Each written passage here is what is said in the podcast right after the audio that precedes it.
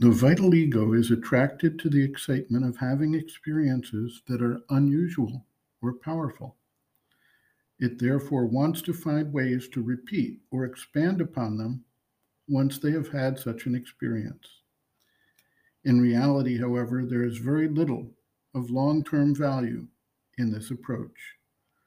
The experiences come and they go, and the individual remains essentially unchanged, other than perhaps being distracted enough to want to chase after experiences. A spiritual experience can be valuable if it awakens the seeker to a possibility or a direction he should take. It may also be useful if it brings forth a particular force that is needed for the transformation of the nature.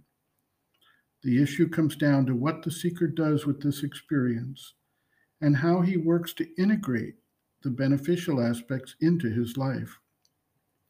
There is, in that case, a dual process of ascent, where the being rises to a new level with a new experience, and integration or consolidation, where the experience is brought to bear on the ordinary nature of the individual and work is done to effectuate true change in the nature.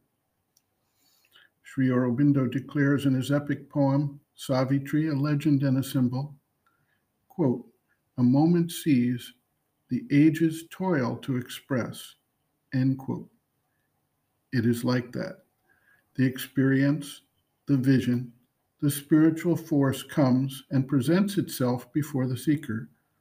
This momentary experience must then be converted and implemented to change the mind, the life energy, and even the physical body.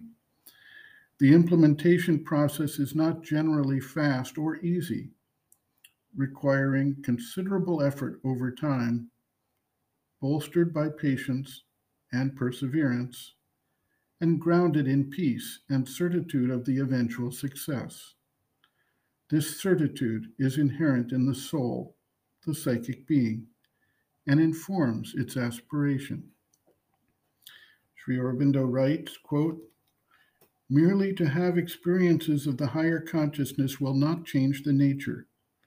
Either the higher consciousness has to make a dynamic descent into the whole being and change it, or it must establish itself in the inner being down to the inner physical, so that the latter feels itself separate from the outer and is able to act freely upon it. Or the psychic must come forward and change the nature where the inner will must awake and force the nature to change. These are the four ways in which change can be brought about. End quote. Reference Sri Aurobindo and the Mother, Growing Within, The Psychology of Inner Development, Chapter 7, Growth of Consciousness, Inner Experiences, pages 137 to 138.